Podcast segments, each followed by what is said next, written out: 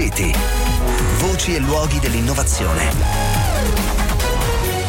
Di Maurizio Melis robot capaci di apprendere da noi stando in mezzo a noi. Buonasera, benvenuti a Smart City. Possiamo forse sintetizzare così l'obiettivo del progetto Intelliman, che è un nuovo progetto Horizon Europe finanziato dalla Commissione europea con 4 milioni e mezzo di euro, 13 partner da 6 paesi europei coordinati dall'Università di Bologna. Allora, la maggior parte eh, dei robot, potremmo dire così, sono eh, rigidi tanto fisicamente che così mentalmente mentalmente, nel comportamento. E questo di fatto è ciò che ne impedisce l'utilizzo al di fuori di contesti circoscritti, come per esempio sono le fabbriche in cui sono presenti da tanti anni.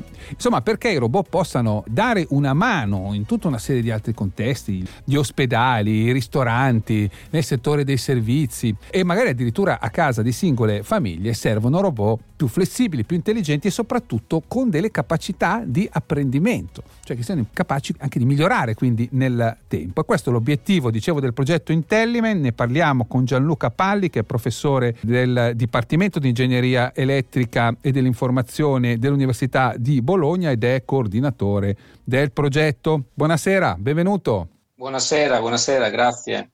Allora, Gianluca, aiutaci per cominciare a capire un po' meglio eh, di come insomma, l'ho spiegato io il limite che si riscontra nei robot attuali e che voi eh, vorreste superare. Insomma, quali sono i principali vincoli?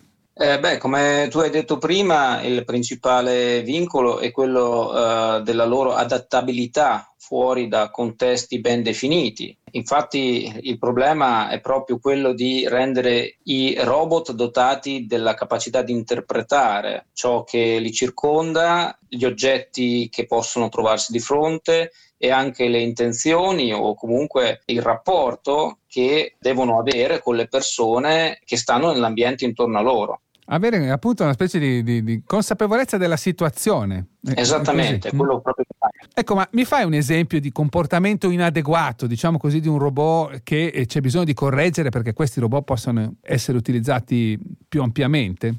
Per esempio, eh, se voglio utilizzare questo robot per eh, manipolare un oggetto eh, la cui forma può essere variabile, basta pensare se devo manipolare, non so, una mela o, o un pomodoro. Mm-hmm. Eh, il robot non è detto che sia in grado di capire eh, la forma dell'oggetto. O, mm. oppure di adattare correttamente la forza con cui stringe mm. l'oggetto per evitare di danneggiarlo. Ecco, la soluzione di questi problemi passa più da, da un lavoro sull'hardware o da un lavoro sul software eh, dei robot?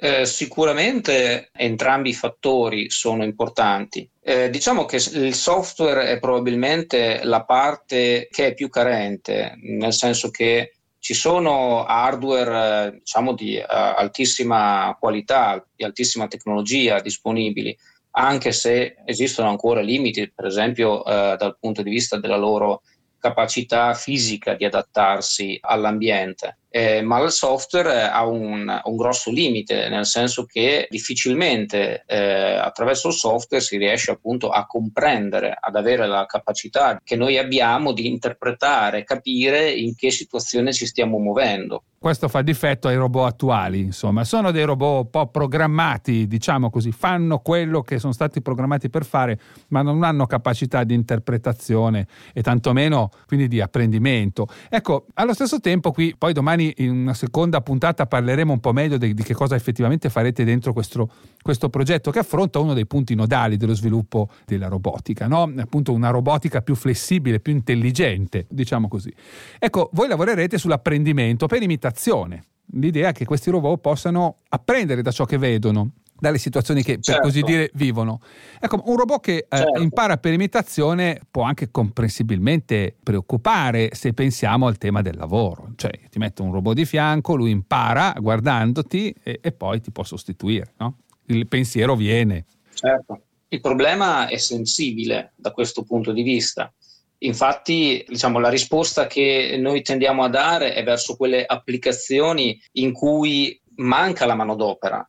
Perché ci sono tante eh, attività in cui al giorno d'oggi c'è veramente mm. carenza di manodopera perché non ci sono né soluzioni automatiche disponibili per realizzare certe operazioni, tantomeno la, la, disponibilità di persone che facciano quel lavoro Quindi, lì. In, in eh, qualche modo tu stai invertendo, stai invertendo eh, il ragionamento, dici qui il problema non è il robot che sostituisce l'uomo, il problema è che non si trova proprio l'uomo che fa quel lavoro, quindi se non ci mettiamo un robot non c'è nessuno che lo fa. Questo è quello che sta succedendo nella tua esperienza?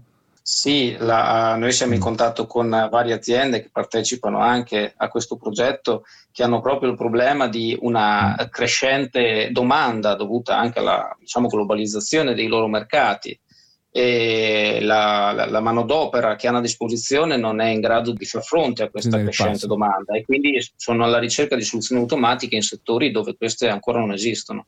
Insomma, speriamo proprio che sia così. Comunque, domani Gianluca Palli ci risentiamo e continuiamo a parlare di questo progetto Intellimen che, ripeto, affronta uno dei nodi, non è l'unico progetto a farlo naturalmente, ma affronta uno dei nodi cruciali dello sviluppo della eh, robotica. Domani cercheremo di capire un po' più nel dettaglio eh, che cosa farete. Grazie per intanto. Grazie a voi, grazie a voi per l'invito. Bene, cari ascoltatori, ci fermiamo qui e, come avete capito, ci risentiamo domani. Buona serata.